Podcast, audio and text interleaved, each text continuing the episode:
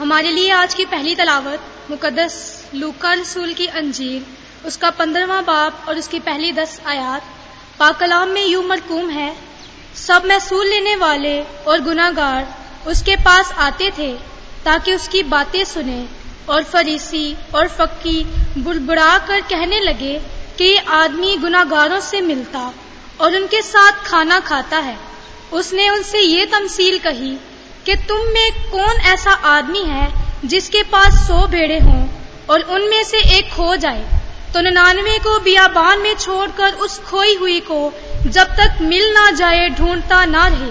फिर जब मिल जाती है तो वो खुश होकर उसे कंधे पर उठा लेता है और घर पहुंचकर दोस्तों और पड़ोसियों को बुलाता और कहता है, मेरे साथ खुशी करो, क्योंकि मेरी खोई हुई भेड़ मिल गई।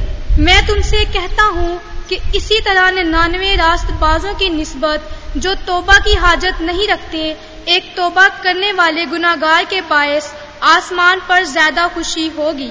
या कौन ऐसी औरत है, जिसके पास दस दरहम हो और एक खो जाए तो वो चराग जलाकर घर में झाड़ू ना दे और जब तक मिल ना जाए, कोशिश से ढूंढती ना रहे।